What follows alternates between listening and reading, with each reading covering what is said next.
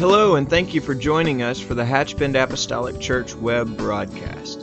In our society today, some, and yes, sadly, maybe even most, question the value of preaching in their lives. But we still believe what Paul said in 1 Corinthians chapter 1. In essence, Paul preached that God has chosen the foolishness of preaching to save them that believe. And so that's why we still place such a high value on the preached word of God in agreement to the scripture. And so now I'd like to thank you again for joining us for a message from our pastor at Hatchbend Apostolic Church.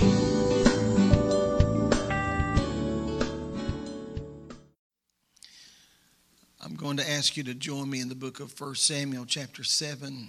Read a couple of verses here. And um, I won't read or say anything t- tonight, perhaps, that hasn't already been read or said. But I believe that the Spirit of God can and will touch us. I believe there's something very, very fresh, very raw in the Holy Ghost. Praise God. Amen. I believe the Lord wants to underline something in our heart. First Samuel chapter 7 and verse number 1. And the men of, K- of Kirjath Jearim came and fetched up the altar of the Lord and brought it into the house of Abinadab in the hill and sanctified Eleazar his son to keep the ark of the Lord. And it came to pass while the ark abode in Kirjath Jearim that the time was long, for it was 20 years and all the house of Israel lamented after the Lord. Amen. I'm just going to use these two verses tonight to help launch perhaps a thought in our heart. I want to speak for just a few moments about a couple of things or a few things that serve as prerequisites to renewal. We all pray for renewal and refreshing in our heart and our life. And I think sometimes we want the Lord to just come in and pour something on us but there's some things that are required of us. Amen. For instance, the Bible does say that we can that we can tell the devil to get behind us. Amen. But before that, we have to submit ourselves to the Lord. So there's some things that follow, or there's some things that uh, that come before and serve as prerequisites. And so I ask the Lord to just touch us. I know you've been standing for a long time. You can be seated, but thank you for just tapping in to the presence of the Lord that began to move in this house about 45 or 50 minutes ago. What a great opportunity we've had to stand in the presence of God. History shows that people have always, people in general, have always had a tendency to drift back and forth in their relationship with God. I understand that some people completely fall out with the Lord. In other words, they backslide and get away from the moorings that have held them sure and true. But there's also a reality of just drifting back and forth in our relationship with God, not when we're necessarily involving ourselves in simple lifestyles, but we're just hot and cold. There's always been times of spiritual decline and times of spiritual renewal. So, here in this particular passage of Scripture, we have a snapshot of people who drifted far from the Lord, but they wanted to come back, but they don't come back right away. And that seems to be the anomaly of this story. But the Lord teaches them that there is a right way to approach Him, there is a right way to return. And so, this passage of Scripture, I believe, traces or outlines for us perhaps one of the bleakest times in Israel's spiritual history. There's always been sure signs that things aren't well in our own heart. Now, we're not going to take a poll tonight. I'm not going to ask anybody to raise their hand. But I believe that we all can, can agree that there have been times that we didn't feel uh, that we were had walked away from the Lord, but we just felt there was just too much distance between us and the Lord. The world didn't hold an allure. There was nothing that was really tempting us on the other side, so to speak, but there was just too great of a chasm between us and the Lord. I believe that uh, these signs haven't changed with the passing of centuries or the passing of time. In the case of Israel here, and often in our own lives, the worship had become corrupt or immoral. And to use those words kind of disconnects people because we don't like to think of ourselves as corrupt or immoral. People saw no connection between how they expressed their praise in the sanctuary and how they live the rest of their lives outside of the sanctuary. So we can see that relevant in the day that we're living in today. It's one thing to lift our voices and praise Him while we are together collectively in this literal sanctuary, but it is something else to make up our mind that I'm not just going to praise you with my lips, but I'm going to live this. I'm going to be this at 2 o'clock in the morning. I'm going to be this tomorrow afternoon. It doesn't matter where you find me. I'm going to be this on vacation. I'm going to be this wherever I am. This is who I am. And so they saw no connection between uh, their expressions of praise when they were in a formal time of worship and when they were away. Even the priesthood, according to 2 Samuel, 1 Samuel 2, had corrupted the worship of the Lord. And so it wasn't just something going on in the pews, but there was something going on in the pulpit as well, if I could put it in our terminology.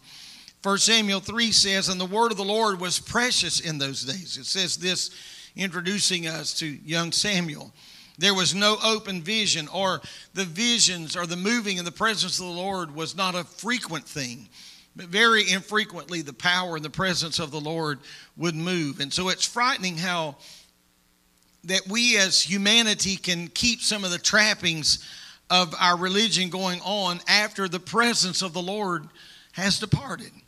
And so here is uh, many times I've mentioned Samson who who knew not that the Lord had departed from him. How frightening to think that he would not know that the Spirit of God had departed from him. And so, if it could happen to Samson, if it could happen to others, then it can certainly happen to us. Eli, the priest in the house of God, had allowed the, the light to go out, the lamp to go out in the very house of God, and, and how the Spirit of the Lord began to move, the voice of God began to speak in the life of young Samuel. And it took Eli three turns at bat to even figure out that it was God that was speaking in the temple. Long after the presence has departed, the trappings of religion kept going on. Also, notice the connection between these two points that their worship was being corrupt and the word of God was not being heard. Worship being corrupt, I, I, I don't want to get ahead of myself, but, but I believe that worship is about relationship. Anybody can say amen. Uh, I mean, the, the drunkest sinner on the planet can say, Praise the Lord, and mean it but that praise is not worship. Worship is is is something that is an, an outgrowth of relationship. And we have to have a relationship with the Lord. But the worship was corrupt or not on track, and the word was not being heard. And you can just write this down. When the word of God in its purest form is not being preached and not being taught and not being lived, worship cannot stay on track. We need the word of the Lord. We need the word of God. I grew up hearing uh, many, many ministers uh, were introduced as they were introduced to come to the pulpit, the platform, to, to minister the word of the Lord. No matter what had happened up to that moment, many times you would hear people say, and now for the most important part of this service. That wasn't to to blow off anybody that was there as a musician or a singer or anything that had taken place before that, but there was an acknowledgement that no, that as wonderful as all of this has been, nothing can take the place of about of, of, of what's about to happen here.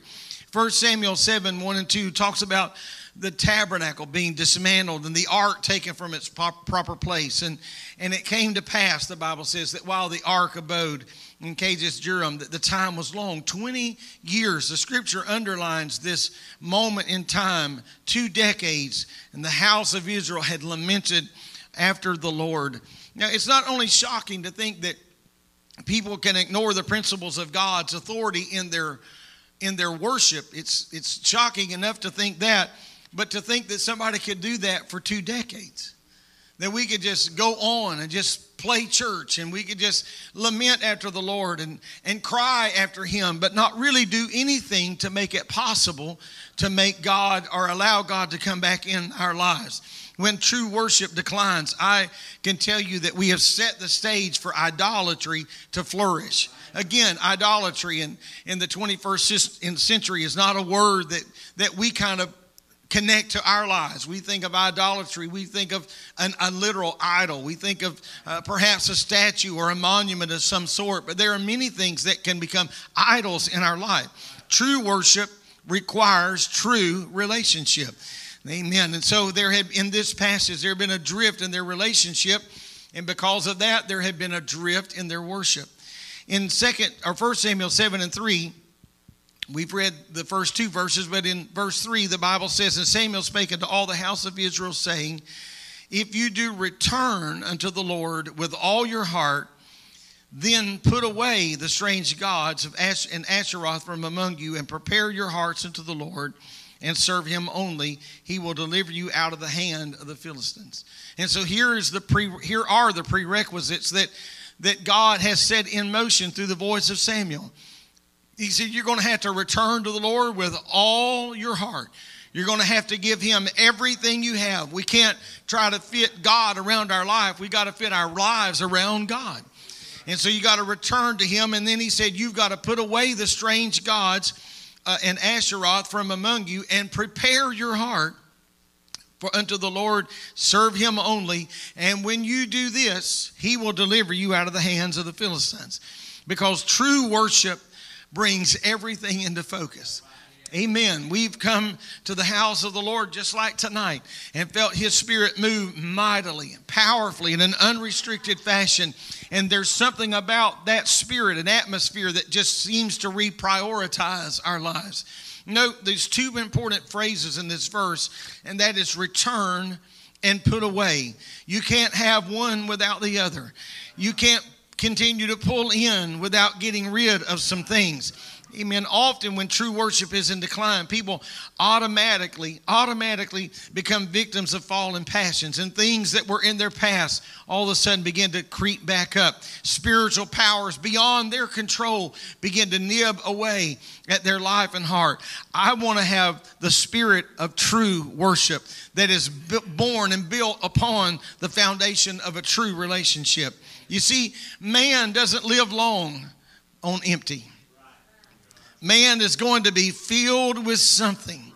You've heard it said dozens of times in dozens of different ways, but man was built, was born, designed, created to worship and man is going to worship something. We're here tonight in this house worshiping Jehovah. Amen. We're worshiping God. But I'm going to tell you that there are people that are worshiping sports. There are people that are worshiping all, there are people in bar rooms. There are people that are worship rock stars and, and on and on and on the list could go because man has this design in his heart to worship something. And man is not going to live long on empty. And so it's dangerous not to be a person of scriptural worship. It's dangerous not to be a person of frequent worship. I don't want to just worship every now and then when the service gets hot enough. I want to enter in with praise. I want to enter in with thanksgiving. I want to be a worshiper because He is worthy. It's a scriptural principle that you're not going to change just because you ignore it. And that's what we see in this passage. The Ark of the Covenant is gone, the tabernacle has been dismantled, and the Word of God has been forgotten. And so when God is ignored, people fall in love with something else. If you, you what you feed, that's what's going to grow. Whatever you feed, that's what's going to be nourished in your life and grow. And in time, for them, God is not even missed. And there are some people tonight, you may know some people that seemingly don't even miss the Lord. Because of misplaced priorities. God is not on their radar. It will take some bad news report. It'll take something to shake them and to wake them. I don't want to be strong armed into serving God. I want to be here because I love Him and I am in love with Him. Hallelujah. First Samuel 7 and 2 said that they had been lamenting, crying, bemoaning for 20 years. Now, if that wasn't recorded in Scripture, that'd be a little bit hard to believe, wouldn't it? Imagine what happened in this passage. The people have been sensing that something is wrong for 20 years. They've been sensing that something was wrong. They sense a lack of power over their enemies. They are beginning to resent the domination that's in their lives by the hand of their enemy, the Philistines. They know that God never meant it to end this way, but somehow they know it in their heart in a very shallow sense, but they're not willing to get to the core and the root of the matter. They start to feel the weight of their sin in their heart and their lives, and they know that God must have something better in store for them. So they do what we all do. They started to pray. They started to call upon his name. But the problem is, is that they've done this for years. The Bible talks in Judges too about how that people wept when they remembered. They they cried, but their cry, their tears were just surface tears because they didn't continue on in the ways of God. I mean, God had, had gripped their heart and got a hold of them and, and brought renewal and restoration to them. But if you keep reading in that very same chapter, there arose a generation that didn't know God or the things that God had done for Israel. And so their repentance was shallow. I don't want to get ready because it's Wednesday.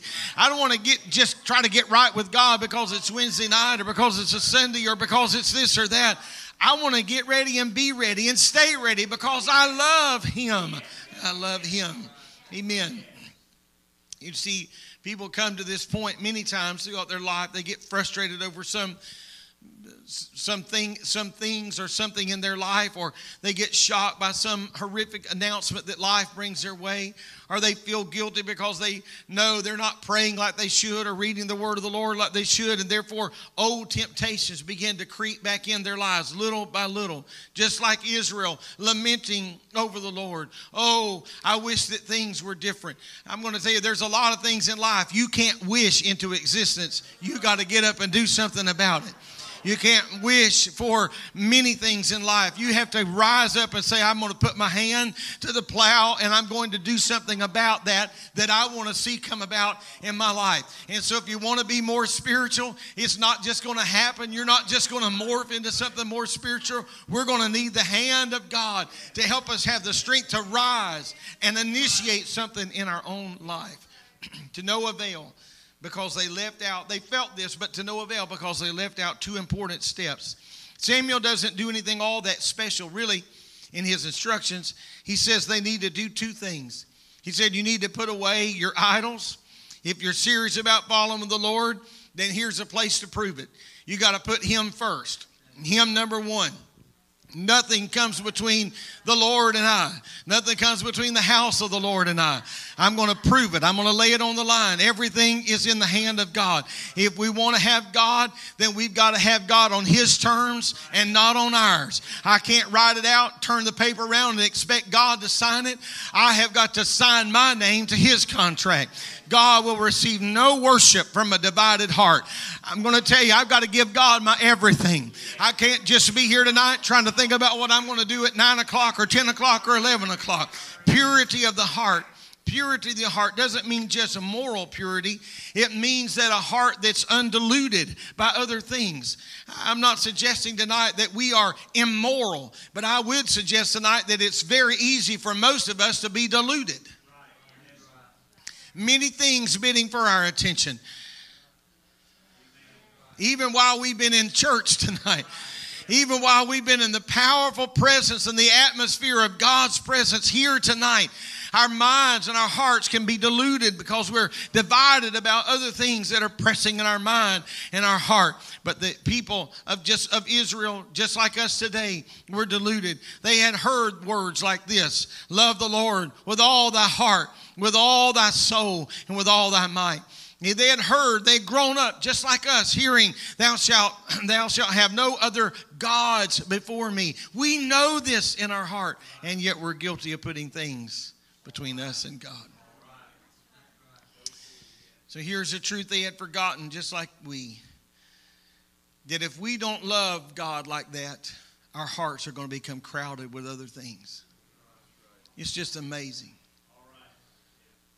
It's just amazing how you can just not tend to things for just a little while, just a, a short little period of time. And weeds start growing up. Things you didn't plant, things you didn't want, things you didn't ask for, they just start cropping up and creeping in. Amen. God help us to put the, to death those things Amen. That's the truth they had forgotten. If we're going to have a fresh coming to God, if we're going to have a fresh infilling, then there has to be a fresh and intentional outpouring. We've all lived long enough to know this. You can't keep buying clothes and hanging them in the same closet unless you start taking something out of that same closet. I didn't mean to get all up in your business there, but it's the truth. After a while, we're, trying to make just room for one more, one more shirt, one more one more parasite, one more, just one more tie, just one more thing. But after a while, you got to empty things out if it's all going to be right. And that was a truth that they had forgotten. And that's why they just went on and on and on, lamenting about the Lord. All of those years to no avail. I wish it were different. I sure wish it would change. But you see, the Lord was saying, if you want change, then you've got to initiate that change. That's why there's so many hearts that are temporarily stirred today, just momentarily moved. But God doesn't just come to anybody. We got to make room for Him. I want to make room for Him. And that's the first thing Samuel tells the people. And then, secondly, he said they need to return to the Lord not only in worship, but in service. Shallow spirituality would rather worship than serve any day. Just let me worship the Lord a little bit. I don't know about this serving business because this serving business can eat into your pocketbook. The serving business can eat into your calendar. The serving business can eat into your into your own life and all amen, shallow spirituality would say, I'll serve the Lord, but I'll, I'll worship the Lord rather, but I, I don't know about this serving. Amen. Not that worshiping isn't right because it is, and not that worshiping isn't important because it is, but worship is meant to be the beginning of my life poured out to the Lord, not the end process of it all. Worship is a beautiful thing. I'm going to tell you, there's something powerful when God's people begin to worship Him. There is, there can be more things born and happen in a season of worship than we can ever measure with our own mind or see in our eyes. But if you think that all God wants is our worship, we're wrong. For one thing, God wants purity with our worship. Lucifer was a worshiper, but he has but he had pride. He was a proud worshiper, and so he worshiped with an impure heart. And so it's not just enough to be a worshiper. We've got to worship with a pure heart and a pure motive. And God will not tolerate impure worship, and he was cast out. Not only must our worship be pure, but it needs to come from a servant's heart. You, you, you just can't miss how important service is to all of this. In Samuel's words to the, to the people in the last part of, of verse 3, service prepares the heart for the entry of God's presence and His power and His authority to flow in our lives. There is such a difference between wanting something and preparing for it. You can want a lot of things, but you got to be prepared. You got to be prepared for it. There are people that want a better marriage or better relationship, but they don't do anything to prepare for it. There are people that want their children to walk closer to God, but they themselves don't walk closer to God. They themselves are not faithful to the house of God. Amen. There are people that want a closer walk with the Lord, and if the closer walk with God was a pill that you could take three times a day, it would already be swallowed. But that's not how it works. We got to prepare, we got to make room. Amen. That's what Samuel was working with here. He's trying to get them to understand that if you recognize there's something wrong with your spiritual state, then you need to quit crying about this, lamenting over this, and make some good, solid decisions. You've got to turn some things around. Serving God prepares the heart to know the Lord in a better way. Serving God gets us ready, ready for the Lord. And there's a second idea under this point about serving God because when we begin to serve God, that breaks the very back of the enemy. Because the scripture says in the latter portion of verse number three, he said, He will deliver you from the hand of the Philistines. If you will do this, He will deliver you from the hands of the Philistines. This all happened when they began to serve the Lord. Now, I think there's a treasure of truth here for those that will have the courage tonight to embrace this because we can't just come to church and raise our hands. We've got to be in the highways and the hedges compelling people to come to church with us. Not look what the tre- not not just us rejoice about the treasure we have found, but we need to be leading others to that fountain and to that treasure. And remember the commitments that we make when we walk back out the door, because service breaks the back of the enemy. Until you serve, you're vulnerable. Until you serve, you, you're not really whole.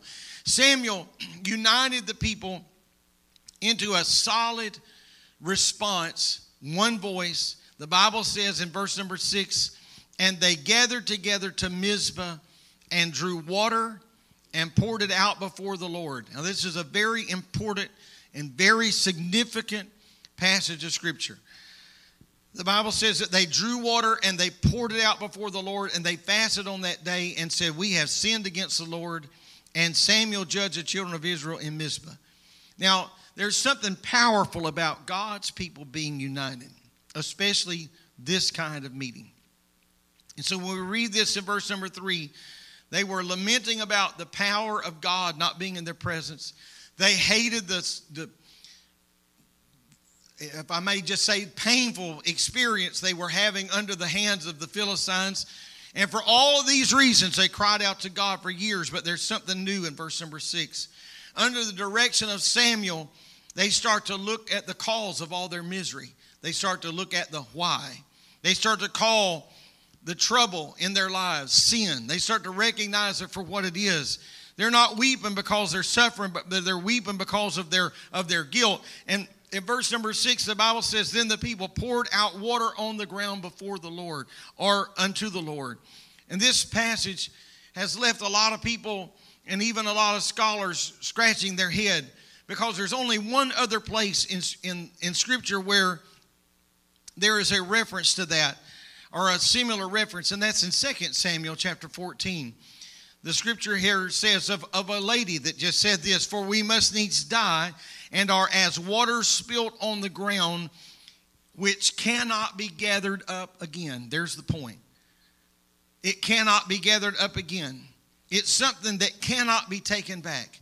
And so when they stood and they took water, they drew water from the well and they poured the water out on the ground, it was very significant because it was symbolic that we're giving God something that we can't get back.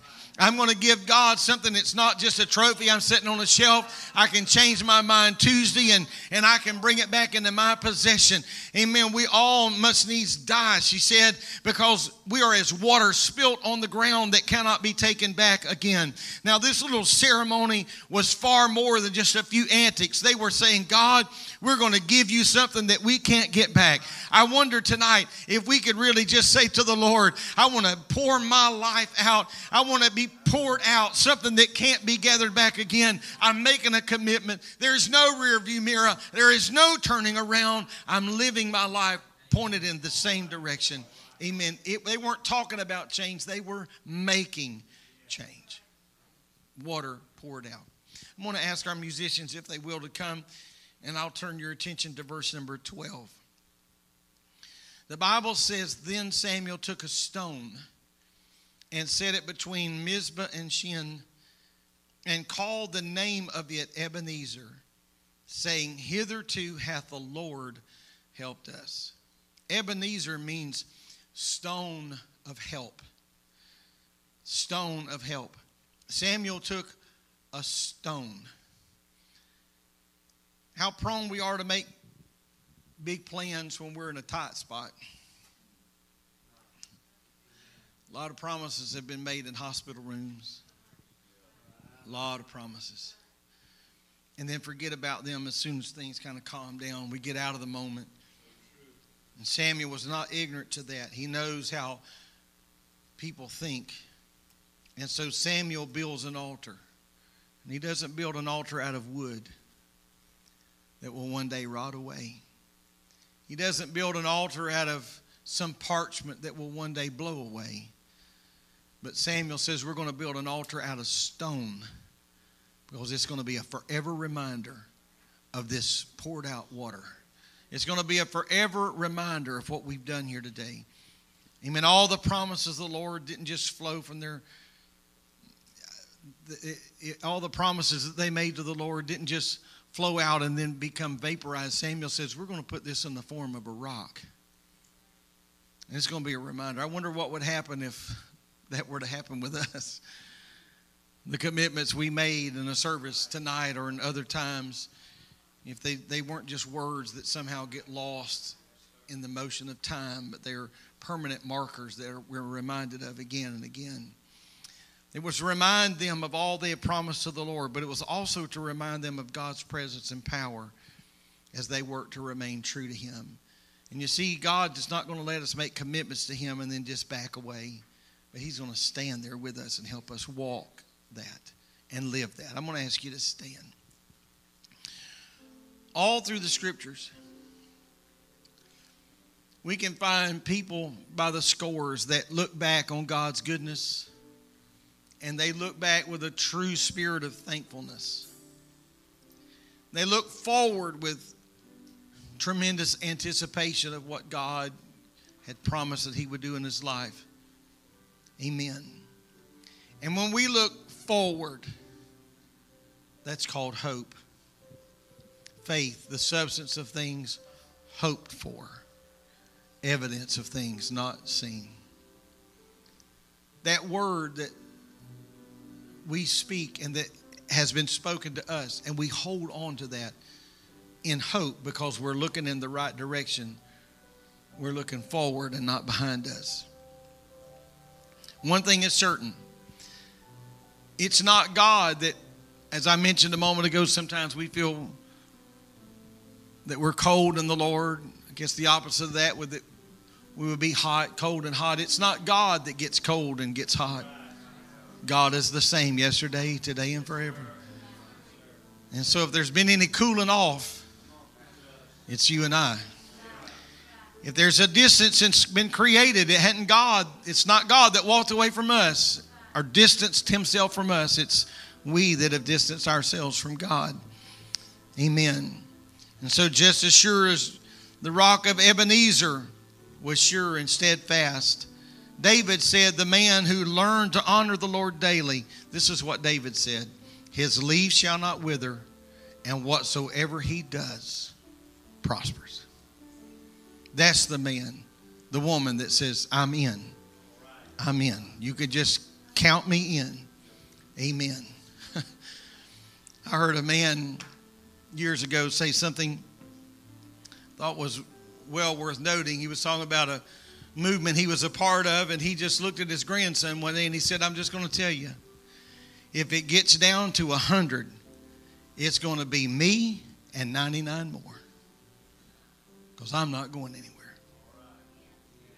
I'm in. I'm in. True, true. I want to say, Lord, I am in. I am in. Amen. Lord, I love you today.